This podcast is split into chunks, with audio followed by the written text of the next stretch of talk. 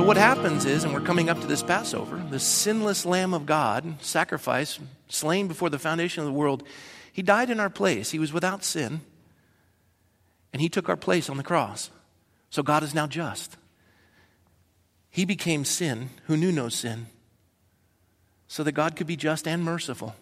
Merciful to the sinner, and then his son would receive the just penalty for our sins. He died in our place, which means we receive that by, by faith and by grace. God's riches at Christ's expense. Christ paid it, and God gave us salvation. There's no, there's no other name under heaven by which we must be saved. No one is sinless that's ever done what Christ did, prophesied, fulfilled it, and we receive that by faith. And the minute we receive that, all of our sins are forgiven, past, present, and future. Our names are written in the Lamb's book of life. He's been placed in the Father's hand. No man can remove. If you can lose your eternal salvation, it was never eternal to begin with. Ponder that. Hello? He who's been placed in the Father's hand, no man can remove. You can't even remove yourself. So we're justified. Shall I continue in sin that grace may abound? And, you know, I, I can look at some people who profess the name of Christ, and yet I don't see the Bible says you'll know them by their fruits. I can't judge them unto condemnation, but certainly for identification. And by your actions, I'm, I'm wondering if Christ is really your Lord. Well, justification and sanctification are two different things. Sanctification means set apart. Is another term we're using tonight. Set apart. Set apart means we have offered our lives to God's kingdom. Not my will be done, but thy will be done on earth as it is in heaven. God, here's my life. Dead to myself, alive to Christ. I'm here to serve you not myself. I have been crucified with Christ. It's not my ego, it's not my passions, it's not my it's you. I'm here to serve you. I set my life apart for you. Now, we're his vessel. And by the way, the holy vessels in the temple, you ever follow that? As they're going through the wilderness, these holy vessels, you know what they were? They were just beat up old pots and pans. That's it. What made them special? God chose them. He chose them. And in choosing them, they were sanctified. Set apart for what? Sanctified means set apart. Sanctified means set apart. Set apart for what? Set apart for the master's use. Well, when we were purchased with the blood of Christ, we're no longer our own. We have been purchased for his use, the master's use. Now, you've heard the story. I love this mug. I got it in Cyprus. It's a Starbucks mug. I love the feel of it. I love the weight of it. I love the girth of it because it holds, you know, the six shots that I have every morning. Look at that, hand still steady. And I just love this mug. It's my favorite mug. And I remember when I was living over on Kenmore Circle, I, I had my coffee. I did a little latte thing. I walked outside. We were doing tomato plants, and they were up on the back cinder block wall. And uh, I, I put the coffee mug up on the, uh, on the cinder block wall and tied up the tomato plant because it was starting to go down a little bit and they were new in their infancy. And you know how fast those things grow. I'm tying it up. I get distracted. I think somebody called me inside. I go inside. Forgot about my coffee cup. And of course, you know, tomato plants vociferously growing. And I couldn't find my coffee cup. Looking in the cupboard, where's my coffee cup? Couldn't remember. The master's vessel, my favorite vessel, absent. Nowhere to be found. The season went on, plucked all the tomatoes. The tomato plant died. One day I went out there to go pull it out, and lo and behold, there's my mug. Well, because I had used milk with the latte, of course, the mold had really gone to town on it, and what was remaining, it was nasty. It was still my favorite mug, but I couldn't use it because I had to clean it first. Ponder that. You see, we, we spend a day indulging in filth, and we come in kind of cold. And we're just, Lord, we want to be used, but my mind is not on the things of you. My heart is not on the things of you. I, I haven't been interceding in prayer. I haven't been about your business. And, and the water of the word washes us, the worship cleanses us. And then we become fit for the master's use, and all of a sudden we find ourselves in his stride again. That's sanctification, being set apart. And then we talk about this third term. We try to somehow play with it. We think we call it glorification, that we're going to be glorified. Well, that's true. But as Paul points out in 2 Corinthians chapter 3, this idea of glorification, you go into the Shekinah glory of God in the Holy of Holies where the, presence of God resided between the two seraphim on the mercy seat. It was a pillar of fire by night and a cloud by day. God's presence was in there. The priest would have to go in once a year and he'd have a rope tied around his ankle with bells on the bottom of the robe he wore. and he'd have to go in, and if the bells stopped ringing, they heard a thud, they knew that he had passed out or perished in the presence of a holy God. And they'd have to drag him out. They wouldn't have to wait a year to go in and find the body with the next priest who would come in. And now we can approach God boldly, the throne of grace boldly. Why? Because the temple where this Shekinah glory of God resides is now in the hearts of men. He sits on the throne of our life in this mercy seat, and He's able to take, take uh, that place in our heart and sit on the throne of our life because He is just. And Christ's blood cleansed us of all unrighteousness, and now we are righteous not because of what we've done, but because of what He's done. We're His favorite vessel. And those pots and pans still had to be cleaned to be used at certain times. They were still His favorite vessel. And that's you, and that's me. But Paul says, okay, what role does the law play now? What role does the law play? Because first time he went up in Exodus 24, he came down with these things, and they were all just having a field day, and they had, I believe that's where they had um, uh, turned this gold into a gold calf, and he got frustrated and threw down the commandments, and, and the people were upset. And, and then uh, in Exodus 34, this is where we start to see his face glow. But before I get to that, I want to read to you one other area, if I can find it. Yeah, here it is. I want to read this to you before we look at Exodus 34. If you would, turn to Jeremiah, Jeremiah 31. Jeremiah 31.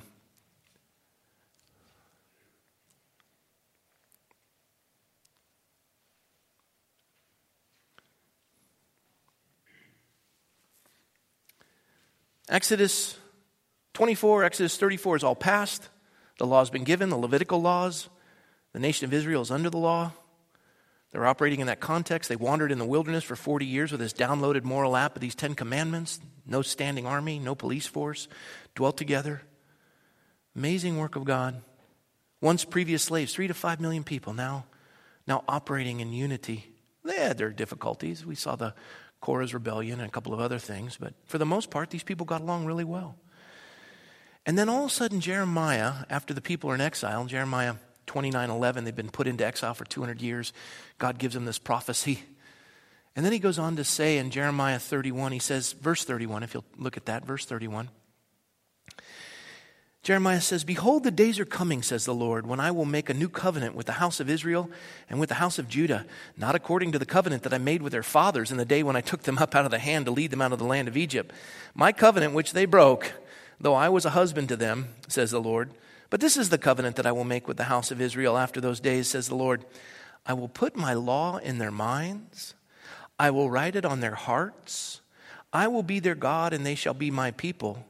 No more shall every man teach his neighbor and every man his brother, saying, Know the Lord, for they shall know me from the least of them to the greatest of them, says the Lord, for I will forgive their iniquity, and their sin will be remembered no more. This is when the Messiah comes. This is when they're saved by grace through faith. And all of a sudden, this law is written on their hearts. You see, when you became a Christian, the Bible says you're a new creature in Christ. The old has passed away, the new has come, and you are now the temple of the living God. You are the Holy of Holies. You are you are justified, and now this idea sanctified, set apart for the Lord, and His glory resides in you, the Shekinah glory of God. And this is pretty remarkable. And we are now motivated not by a have to. You must observe these. Do this or this will happen. Do this or this will happen. Don't do this and this will happen. And so it's a have to. But now as God's people, it's no longer a have to. We don't have to do it to be saved. We do it because we are saved. It's not by obligation we observe the law, but by adoration. Does everyone understand that? That's a new realm. This is Jeremiah 31. They were longing for that time. But it takes us back, if we're going to cover the passage in uh, 1 Corinthians 3, we need to go back to Exodus 34. So if you turn with me to Exodus 34. Exodus 34.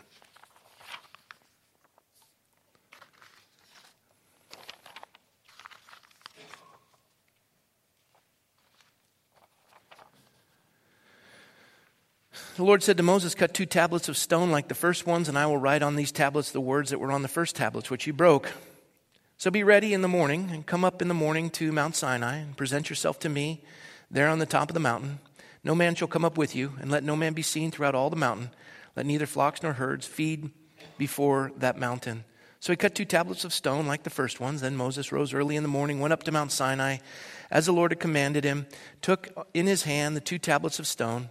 And now the Lord descended in a cloud and stood with him there, and proclaimed the name of the Lord. And the Lord passed before him and proclaimed, The Lord, the Lord God, merciful and gracious, long suffering, abounding in goodness and truth, keeping mercy on thousands forgiving iniquity and transgressions and sin, by no means clearing the guilty, visiting the iniquity of the fathers upon the children and the children's children to the third and fourth generations. So Moses made haste. Um, verse 8 Moses made haste and bowed his head toward the earth and worshiped. And then he said, If now I have found grace in your sight, O Lord, let my Lord, I pray, go among us, even though we are a stiff necked people, and pardon our iniquity and our sin, and take us as your inheritance. And he said, Behold, I make a covenant before all your people. I will do marvels such as have not been done in all the earth, nor in any nation, and all the people among you, uh, uh, among you whom you are, shall see the work of the Lord. For it is an awesome thing that I will do with you. Observe what I command you this day. Behold, I am driving out before you the Amorites, the Canaanites, the Hittites, the Perizzites, the Hivites, and the Jebusites. Take heed to yourself, lest you make a covenant with the inhabitants of the land where you're going, and lest it be a snare in your midst. But you shall destroy their altars, break their sacred pillars, and cut down their wooden images. For you shall worship no other God. For the Lord, whose name is jealous, is a jealous God, lest you make a covenant with the inhabitants of the land, and they play the harlot with their gods, and make you sacrifice to their gods. And one of them invite you to eat his sacrifice. And you take of his daughters for your sons, and his daughters play the harlot with their gods, and make your sons play the harlot with their gods. Let's stop for a moment. What separates the Jews from the Jebusites and the Hittites and the Amorites? Is it their race? It's what they teach their children, right? Their gods. Yes. Yeah, the Jews are monotheistic. And, uh, but the reality is, God comments on these Hittites, Jebusites, Amorites. He comments that God's small g, and that you marry their children, you're going to sacrifice at their altars. And has anyone ever heard? I'm not talking personally, but has anyone ever heard of a husband and wife of two different faiths having children and wondering how they're going to be raised? Yeah. And there's contention there. Yes? The, the purpose for the question is to get response. yeah, and there's tension. And you've got that whole family lineage to contend with, and this is, and, and and so you, you want to be equally yoked. And you want to, and when I pray for my children, I say, God, I, I, I ask you protect my children's purity and their innocence, give them a supernatural love for your word, a heart to proclaim it. Uh, I, I, pray that you would give them a boldness. I ask that they be mighty in their gener- generation for declaring your truths. And I pray that you bless them with a godly spouse, that together they'd serve you with godly children, godly grandchildren, for generations to come, that this lineage would honor you until your return. That's my prayer. I prayed it for my kids every night. And now I'm starting to see another generation. And I'm watching these children grow up in the love and the admonition of the Lord. I'm seeing them marry godly spouses. And they're of one heart and one mind and one purpose. And, and that doesn't just happen by osmosis. I'm, I'm praying that. I'm asking God to do this. And, and this is what, this is the idea. There's no difference. There's no difference in their DNA.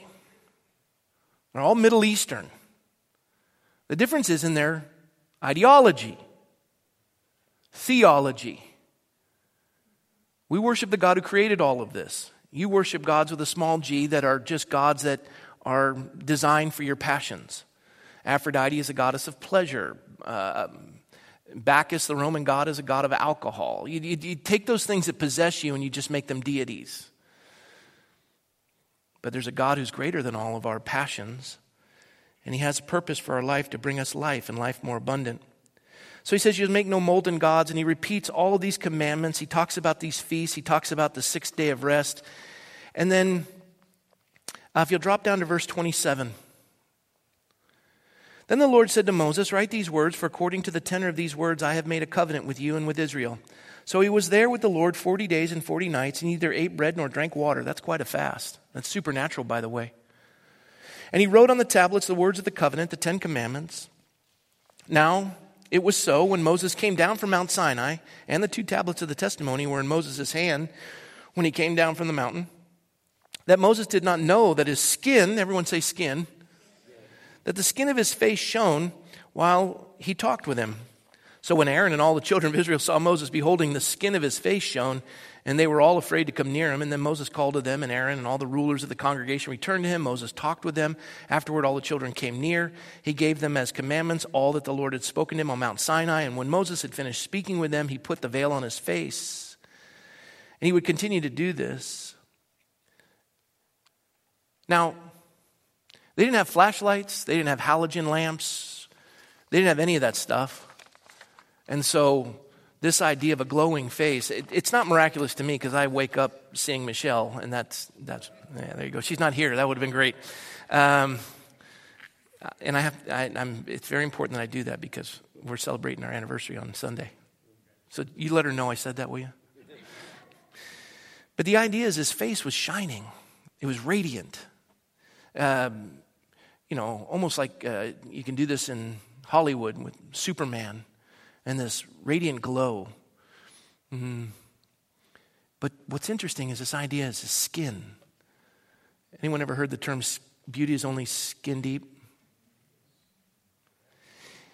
He's the moon, not the sun. He's reflecting the glory of God, he's not radiating it. The moon is bright. Oh, what a beautiful night. It's amazing. Look at that moon. It's so bright. All it's doing is reflecting the light of the sun. It's just reflecting the light of the sun. It doesn't have any power in and of itself. It's reflecting the light of the sun. The sun is the one that generates the energy and the power. Uh, that's why you see stars. People say, Did you see the visibility today? The visibility was at least three miles. You want to see visibility? Look at night. You see billions of miles away. That's visibility. Visibility comes when we're going through the darkest seasons of our life. We tend to see things very clearly. But here, his skin is radiating. What's the point? The point is this, and this is kind of what I see in, in uh, 2 Corinthians chapter 3. This, this is a thin representation of God's glory. Let's go back, and I'm almost finished, and then we'll have the priest come and share. Let's go back to 2 Corinthians chapter 3. But if the ministry of death, verse 7, but if the ministry of death written and engraved on stones was glorious, so that the children of Israel could not look steadily at the face of Moses because of the glory of his countenance, which uh, glory was passing away, how will the ministry of the Spirit not be more glorious? And by the way, have you ever seen the yarmulke that goes on the top of a Jewish man's head? You seen that? Well, the idea is that's the veil that Moses wore. They, they, you don't want the glory to depart. Well, the glory is internally for those whose the, the, that, that the Shekinah glory of God resides in us. The glory is from the inside out. It's not reflected like a moon. And that's passing away. And it was glorious. This law that was given was transformative. And when applied to three to five million people that were previously slaves, it caused order. It caused them to dwell together. It caused them to, to have this, this ability to enter into a land with Jebusites and, and Amorites and Hittites and Hivites and all those and, and conquer them and vanquish them and set up a civilization that would span borders and continue to this day. It's the only nation in the history of the world that lost its language as a national language was reestablished. Find another nation like that. Prophesy that they would be reestablished as a nation, that the deserts would bloom. I mean, you can go on and on and on, but this is a remarkable people. And God caused them to be remarkable with one thing. He gave them the law.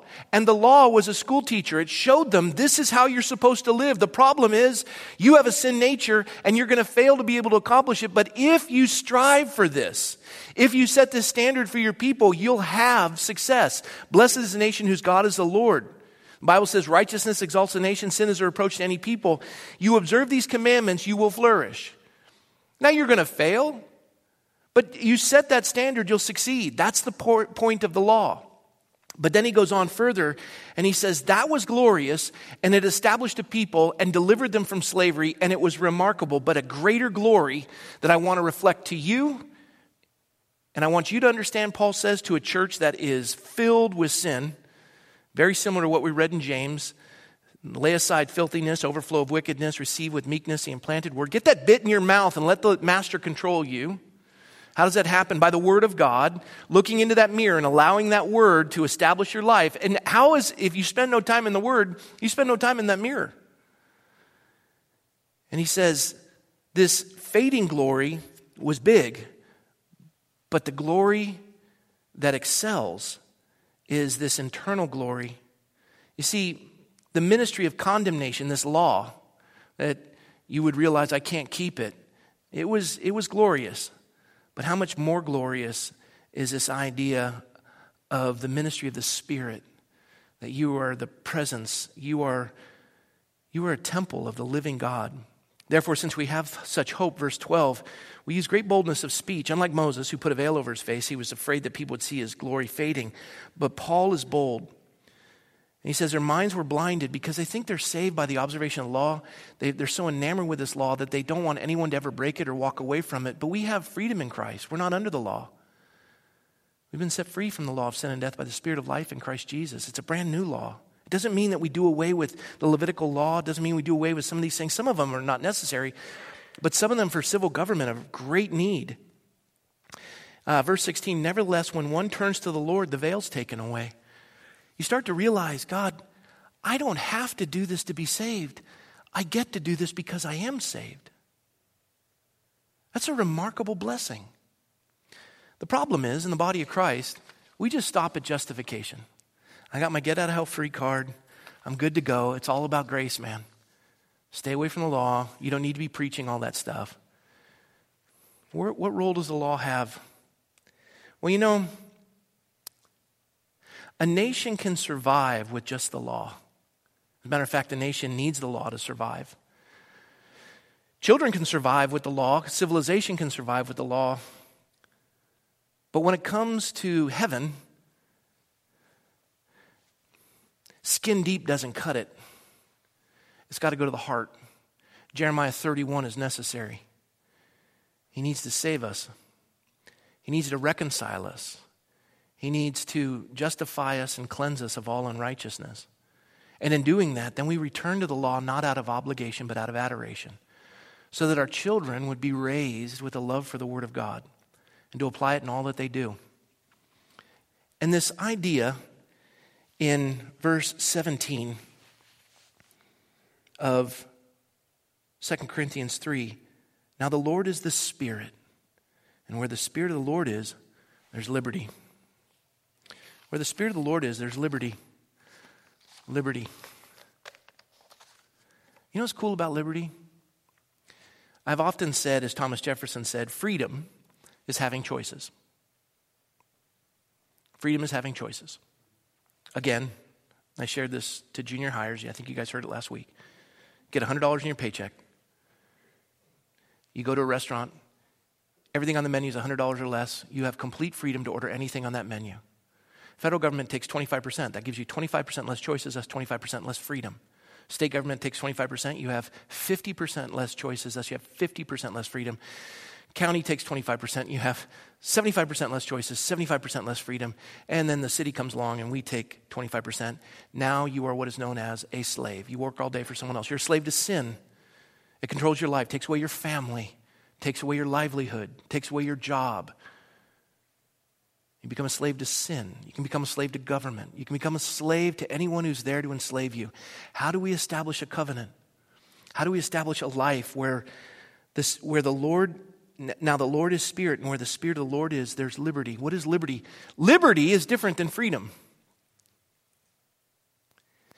Paul wrote in Galatians, he said, Stand fast, therefore, in the liberty for which Christ has set you free. Pretty amazing, isn't it? You know where he wrote that? He was in prison. Reverend Dr. Martin Luther King said in a Birmingham prison, when condemned by the pastors in the town, you're on the wrong side of history because you're in prison. And his response to the pastors was, No, you're on the wrong side of history because you're not in prison with me. He may have been in chains without freedom, but he was standing in liberty. Liberty is defined as doing what is right. You can always do what's right even in prison. Chains didn't hold the Apostle Paul, the chains held the guards. And they were changed every three hours. And every one of them came to Christ. As a matter of fact, you know how the church in Rome was planted? None of the disciples made it there. We've got some church history that said maybe Peter ended up there, and that's Catholic in its uh, approach. And the church was planted by Roman soldiers who had been converted as they would transfer in their. And, and this guy, every three hours, and they're like, I don't want the next shift. Please, I'll pay you. I, that guy never shuts up. And they were in prison, not Paul. He says, I'm here willingly. God has placed me here. His perspective. That's how many of the, cap, the those who are in captivity in, in the Hanoi Hilton endured. They realize I have, I have more liberty in this cell than you have in, in, as a captor or as an appeared captor. I'm free. God is in control. Nothing happens to me that doesn't first pass through his sovereign hand. I'm exercising liberty. I'm standing for those things that matter. And if this means I'm in prison for it, so be it. That's boldness. And Paul says we speak in boldness because where the Spirit, where the Lord is this, now the Lord is the Spirit, and where the Spirit of the Lord is, there's liberty. You're no longer afraid. There, there's nothing you can do that will remove you from God's covering. You've been saved by grace through faith. He hasn't given you a spirit of fear. Now, how does this all apply to a culture? The law is a skin deep. It caused three to five million Jews to operate together in a civil society that seemed to work. And here we are today in Christendom where we got our get out of hell free card, but we have absolutely no engagement in the world of government. We've abdicated our responsibility. This idea of, of the Spirit, where the Spirit of the Lord is, there's liberty. We're watching liberty removed.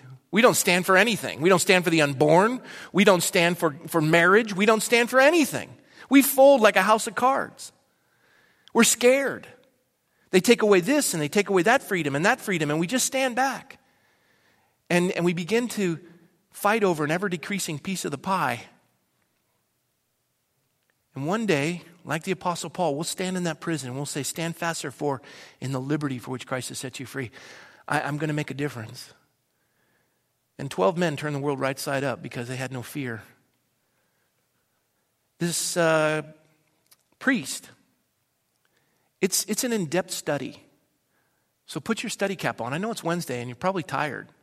But I have to tell you, if you pay attention, this will be one of the most remarkable videos you'll have ever witnessed. This man blessed me beyond measure. And he talks about this idea, and you've heard me quote him often, but you're going to see it in its entirety. It's 27 minutes long. You'll go home. I promise you. You know what? Just skip the introduction of the priest. Just go straight to the priest talking, and you'll be out of here by 8:30. You have my word. Can I get a hearty amen? amen. All right, let's show the video. Check it out. Um, I'm Matthew Spalding, Associate President Dean. For skip the uh, introduction. In Welcome. Just go right to the guy in white. For Constitutional Studies. Of increasing human, of increased. It's nice to find cultural studies and moral theology at the University Turn it up. Freiburg where he will soon be defending his dissertation on Charles de Koninck's Apologia, Apologia for the Primacy of the Common Good. Father, thank you.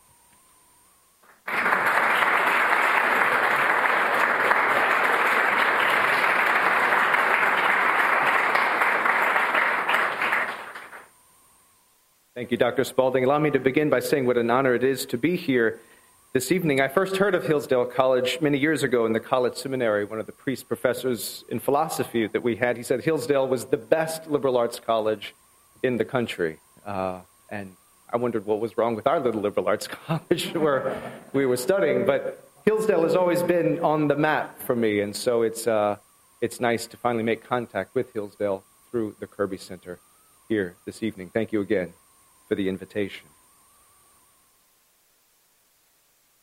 The wise restraints that make men free freedom, morality, and the law. Every year at Harvard University's commencement exercises, the university president salutes the law school graduates and officially declares them, quote, qualified to aid in the shaping and application of those wise restraints that make men free. The president's simple but solemn declaration signals to the graduates not only the importance of their chosen avocation, but also the reverence they should bring to it.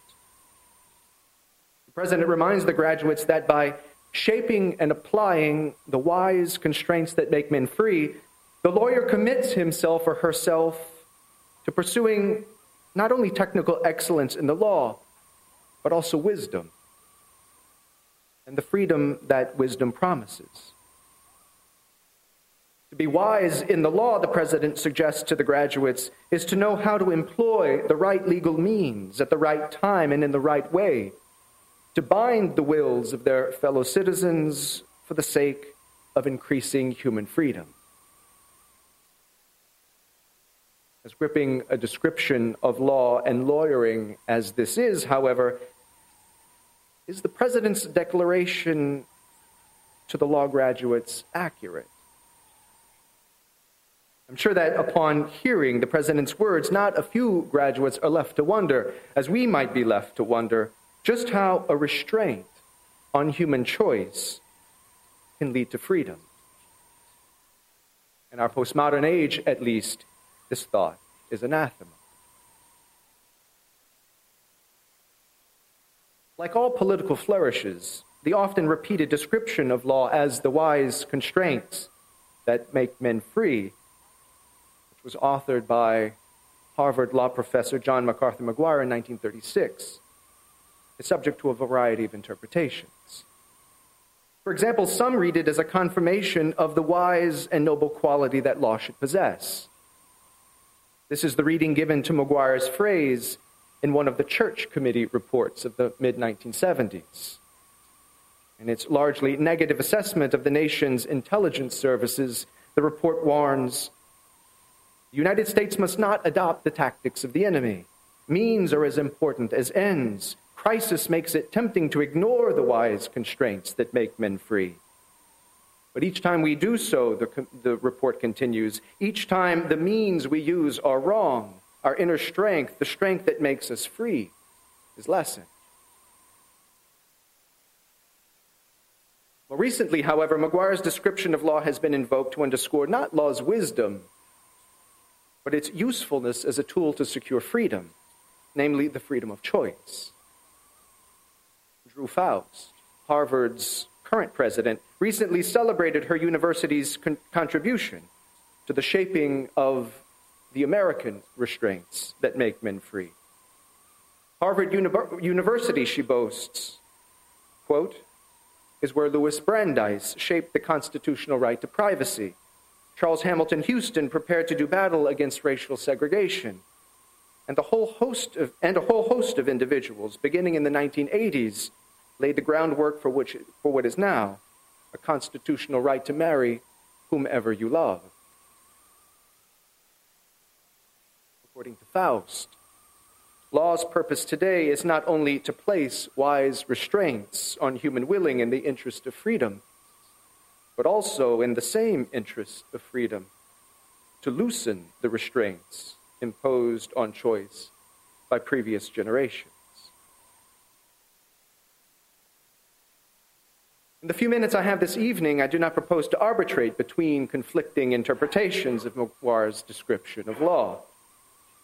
What I propose instead is to question the paradox that Maguire supposes law to possess. Maguire's description of law as the wise restraint that makes men free turns wholly on the supposed conflict that exists between law and freedom, which for Maguire appears in legal restraint somehow being a cause of freedom. But is this true? Is law really a restraint? Is its use only to bind the will and limit choice? And what of the notion of freedom that this supposes? Is the maximization of choice, which law inherently seems to threaten, the essence of human freedom? My purpose this evening is to examine classical notions of both freedom and law that understand these two realities differently. For the ancients, law and freedom were closely related. They fit hand in glove. In large part because the ancients did not reduce law to a restraint on willing, nor did they reduce freedom to the issue of choice. In looking at the ancient treatment of these two topics, let's begin with freedom. One of the fruits of the renaissance of virtue ethics in the 20th century has been the firm recognition that the concept of freedom we have in, inherited from modernity is very different from the notion of freedom possessed by ancient thinkers and their medieval commentators.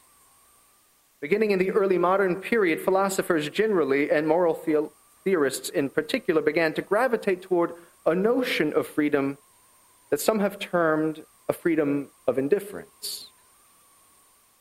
This notion of freedom stands in stark contrast to the more classical notion, which can be termed a freedom for excellence. What distinguishes these two notions of freedom is the premium that the modern notion places on the freedom and the independence of the human will. Now, it isn't the case that the classical notion had no understanding of the freedom that accompanies human choice. It certainly did, as the works of Plato and Augustine and of Aristotle and Aquinas demonstrate. What changes in the modern notion is that the intellect and the will are no longer seen to work in tandem in the subject's deliberation and judgment and command of an act where the intellect is spontaneously inclined to truth and the will is spontaneously inclined to the good. According to the modern notion, in order for choice to be really free, and thus for the person to be really free, the will must detach itself from the intellect, such that the will can stand indifferent to the claims of truth. To be free, the will must act according to its own lights and power. To be free, the moderns thought, the will must remain unmoved before the good. To be free, the will must be moved only by itself. In modern moral theory, therefore, the will, once uncoupled from the intellect, assumes a new role in human action It steps into the driver's seat. No longer subject to the will's indications about what it is good for the person to pursue, the will takes on the role of an arbiter between the promptings of the intellect on the one hand and the promptings of the passions on the other hand. The will stands above what the intellect knows to be true and what the passions desire, to choose freely and indifferently between the intellect and the passions. As free, the will could also chart its own course and choose neither the promptings of the intellect or those of the passions.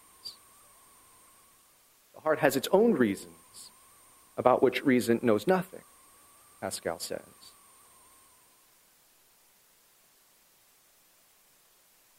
Modernity's preference to regard the will as indifferent and as the indifferent arbiter between intellect and passion has a long history whose details we cannot recount now. Suffice it to say that the effects of the modern shift toward the notion of freedom as indifferent remain with us. Today, it is generally accepted that the person is identified by the freedom of his will, free in the sense of being indifferent to nature and nature's ordering, indifferent to natural and revealed truth, indifferent to sense and passion, indifferent not by accident but as a prerequisite to the will's being and remaining free.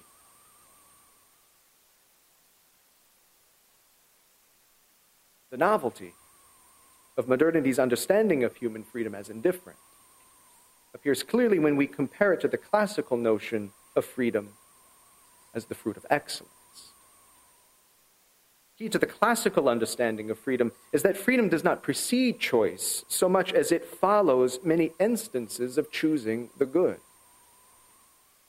According to the ancients, a person becomes freer as he achieves higher goods in life. As a result, freedom, according to the classical understanding, is not the prerequisite for choice, but rather the perfection of choosing well. According to this notion of freedom, the free person is not the one who stands indifferently before the good, but rather is inclined toward it, embraces it, and frees himself to enjoy this good in its most perfect form. And since the free person is the baseball player who bats 300, the quarterback who throws for 5,000 yards a season, the pianist who can improvise a Beethoven sonata, the ice skater who can land a triple axel, the linguist who recites Virgil or Dante, the poet who masters the use of metaphor, and the chef who can make a perfect souffle. These persons are free. Because once drawn to a particular good, they free themselves of every ignorance and weakness that keeps them from enjoying their desired good in the most excellent way. In this sense, the free person is not just a chooser, but an achiever, one who employs choice to attain the excellent that stands before the person as an object of his desire.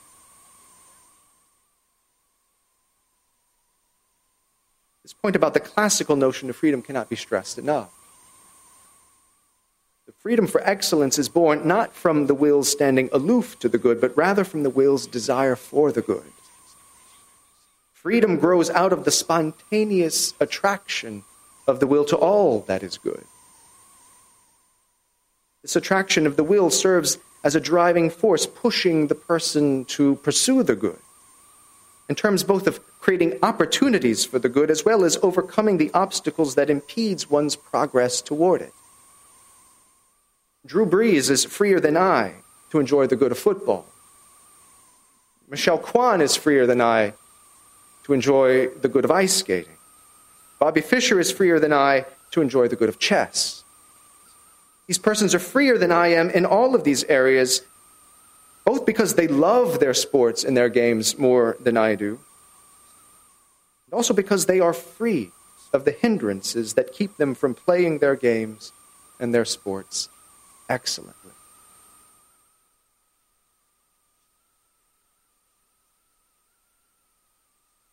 When we apply this notion of freedom to the moral life, several interesting facts emerge. First of all, we see that freedom comes not at the beginning of one's moral maturation, but instead at the end of it. At the beginning of the moral life, one lacks freedom before the good. One's vision of the excellent is undeveloped. One's will for the weak, for the excellent is weak.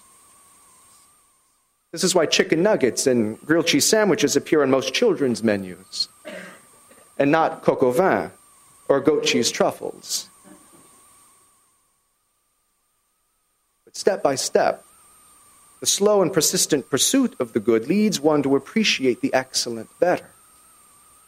And the will is strengthened by minor victories in the pursuit of virtue to take the risks necessary to win major ones. It takes the freedom of excellence to render a man his due in justice, to enjoy a fine meal in temperance, or to face down one's enemies with courage.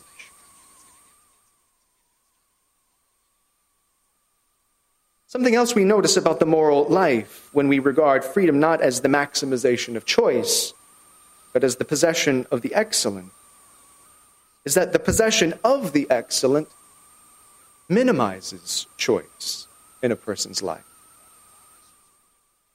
The higher we move toward the excellent, the more we grow in freedom, the fewer options there are that remain for us. For example, to be an NFL quarterback requires that one spend more time on the football field than on the tennis court. To be a champion skater requires that one spend more time on the ice than at the mall. To be a champion chess player requires that one spend more time playing the game with others than sitting alone at Starbucks.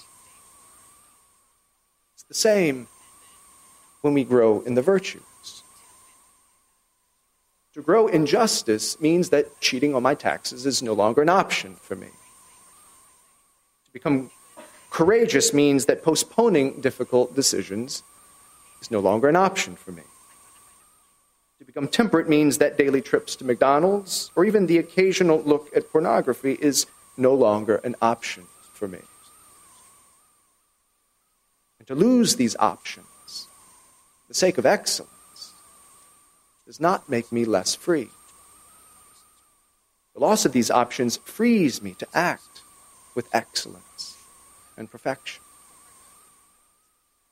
To think otherwise is to think that someone like Mother Teresa was free to abandon Calcutta and move to Vegas. Aristotle uses two images to make this point about the inverse relation of excellence and choice. The first involves, interesting, interestingly enough, a brick. A person can maintain his independence and indifference before the good, Aristotle says. But such a one remains free only as a brick thrown on a pile remains free from the constraints of the house. What he means by that is that the brick on the pile might appear freer than the brick in a wall. It has more options available to it. But this freedom is illusory. Though constrained by other bricks and the mortar between them, the brick in the wall is freer to do what it is that bricks do, which is to constitute parts of a wall. The brick on the pile keeps its options open, but it never achieves the excellence of brickness. The other example that Aristotle offers is more personal in nature. He compares the respective freedoms of a servant and a son in a household. Now, both the servant and the son follow the commands of the father, or the head of the household. But from the view of indifference, Aristotle says, the servant is freer than the son. The servant follows the orders of the head of the household, to be sure, but he is less restrained by the good of the household than the son is. The servant does not have responsibility for the household. He only follows orders, but is free to pursue other things at will. From the viewpoint of excellence, however, the son is freer. His life is more excellent, for it more resembles the life of the head of the household. His options are fewer, but for that reason, the son is freer to contribute to the good of the household after the manner of the father. Not out of obedience, like the servant, but by choice, like the father. These two examples of the brick in the wall and the son of the household reveal that for Aristotle, freedom is more than the ability to choose between contraries. Freedom involves surrendering to the constraints of the good, to arrive freely through the perfection of intellect, will, and passion at the excellent.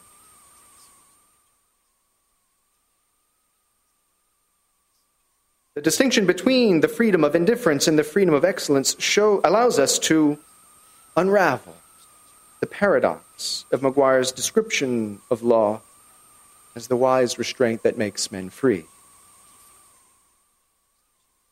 Law appears only as a restraint to the one who believes that human freedom is, in, in essence, an indifferent freedom. If the will is not inclined naturally to any good, if it does not spontaneously hunger for what is excellent, if it finds its perfection in being indifferent in the face of the good, then law is a restraint that compels choice. Law is to be resisted as unnatural, but accepted nonetheless because of the social benefit it offers the individual. On the contrary, if human freedom is, in essence, the freedom for excellence, law appears as something else. It is a necessary guide for the individual toward the common good, so that he might coordinate his activity with others toward the social good he desires. Law, in this sense, is not a restraint on the will, but first and foremost a guide for the intellect, so that the individual can act of his own prudence in striving for the excellent. Law might reduce his options, to be sure, but in doing so, law only reflects the natural restraints on choice that the good itself imposes on individuals. A restraint on choice that frees individuals who, on the social plane, act together towards the excellence of peaceful social interaction. These two notions of law are important to distinguish. Whether law is a restraint on the indifferent or a guide toward the excellent is an important thing for the lawmaker to know. After all, for whom does the lawmaker legislate? For the brick on the pile or the brick in the wall? For the servant of the household or for the son of the father? The administrative state is the regime for the indifferent as the Julia character from President Obama's 2012 campaign makes evident. Such a state imposes certain obligations on the individual so that the individual can seemingly retain as many options as possible. By contrast, the republic is the regime for the son, the citizen, whose freedom is found in bearing responsibility for the social good. This responsibility demands a lot of the citizen. His life is less given to caprice, but he is freer due to the excellence of the good he achieves. In conclusion, then, if we could rewrite Maguire's description of law, we would have to expand on it a bit. Our description would sacrifice something of Maguire's poetry in exchange for accuracy. In line with Aristotle and Aquinas, we might say that law is, quote, the wise and authoritative counsel that directs men and women to the free and excellent sharing of the common good.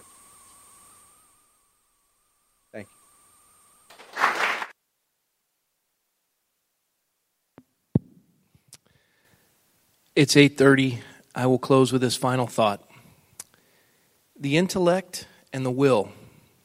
I was going to show you a video of a young lady who espouses that white privilege exists, and the commentator asks, um, "How is that so?" And and she commented that capitalism is a white idea, and his comment was, "So you're saying that we need to remove our intellect and embrace a different political philosophy?" As opposed to this idea how wealth is created and accountability of man and, and the, so forth. And she said, he said, name one country where socialism has survived. And, and she said, uh, Northern Europe. He said, he said to her, so you're telling me that we should embrace the ideals of Northern Europe, which is more white than the United States of America. At which point she was without words. Another comment was a young lady who said, uh, We can't build the wall. And then the commentator said, Well, what about uh, this previous president and this previous president and this previous president who all said build the wall? What do you have to say about that? No response.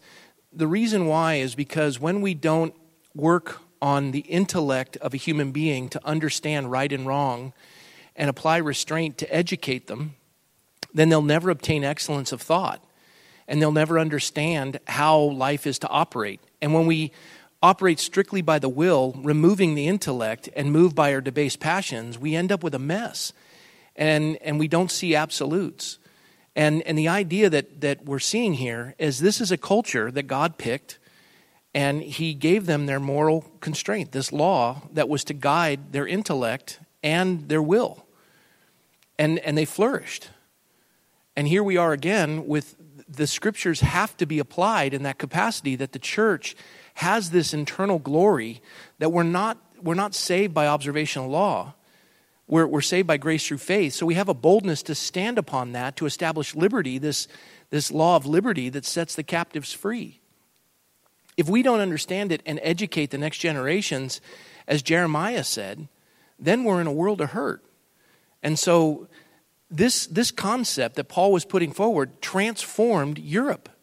Corinth then went into Western Europe, crossed the, the Atlantic Ocean, and we have a nation representing less than 3% of the entirety of the world's population over the history of, of the earth that is responsible for more patents, more Nobel Peace Prize winners, more wealth accumulation, more generosity than any other nation in the history of the world. So, so we have to understand the application of both. You don't discard one because you're justified. You apply the sanctification in order for a nation where the, the leaven that is infused into this lump to cause it to rise to the glory of God. We are that instrument, and God wants us to be bold to apply that.